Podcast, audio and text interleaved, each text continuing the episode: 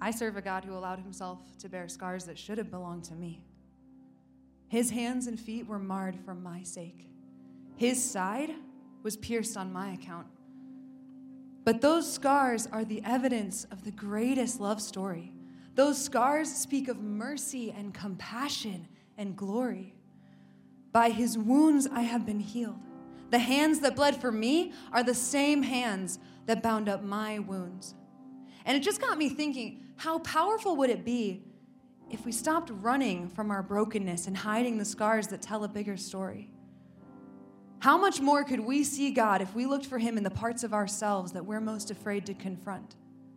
It's hard to look in the mirror when all you see is brokenness and pain and heartache and grief and loss. And it's easy to believe the lie that being healed means not displaying the evidence of the wounds we've endured. The lie that tells us healing looks like perfection and wholeness means putting on a front, a facade, a mask to hide who we really are. But why are we scared to look at the very thing that God used to bring us closer to Him? Why does our testimony, the greatest gift God has given us, strike fear into our hearts? Maybe our own doubts are too difficult to acknowledge. Maybe our fears are too big for us to handle on our own, so, like Thomas the doubter, we put up a wall to protect ourselves from our own shattered stories. We hide behind hobbies and social media and careers and relationships and Sunday morning sermons and fashionable clothing, but none of it protects us. It only serves to distract us from what God is trying to say to us.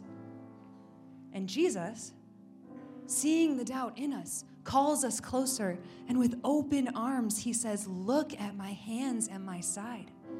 Look at the wounds that have brought you life. You don't have to be afraid of them anymore.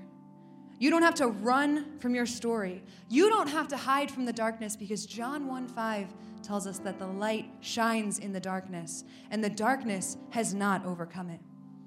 The closer we come to Jesus, the easier it is to see the pain that was inflicted on him because of our sin. And this pain is unpleasant to behold. It's ugly and repulsive, so we try to keep our distance, holding God at arm's length, enjoying the sight of Jesus that doesn't make us uncomfortable. But with a clearer view of that pain comes a new understanding of the kind of compassion He has for us as His children, the kind of compassion that brought Him to a cross.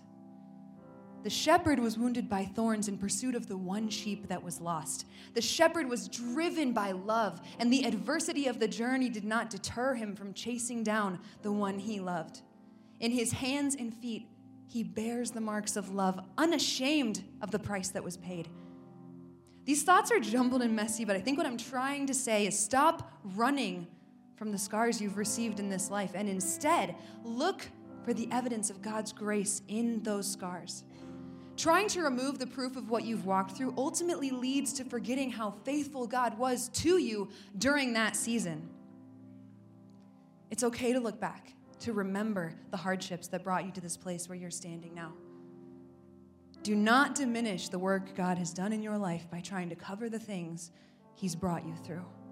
The kingdom of heaven is ruled by a scarred king, and that is nothing to be ashamed of.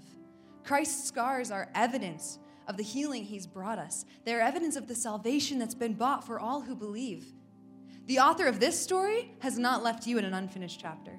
Philippians 1 6, being confident in this, that he who began a good work in you will carry it on to completion until the day of Christ. You may think no one understands you, but the shepherd traversed the same path as the sheep which was lost, which means that he understands exactly what the sheep went through on its journey to being found. The scarred king of heaven understands your pain. He is acquainted with your sorrow. He is close to the brokenhearted. Child of God, keep your eyes forward, fixed on the one who loves you and gave himself for you. The one who died, not to remind you how much you cost him, but to remind you how much He loves you. For it is by His wounds that you have been healed, and it is through His death that you have received abundant life everlasting.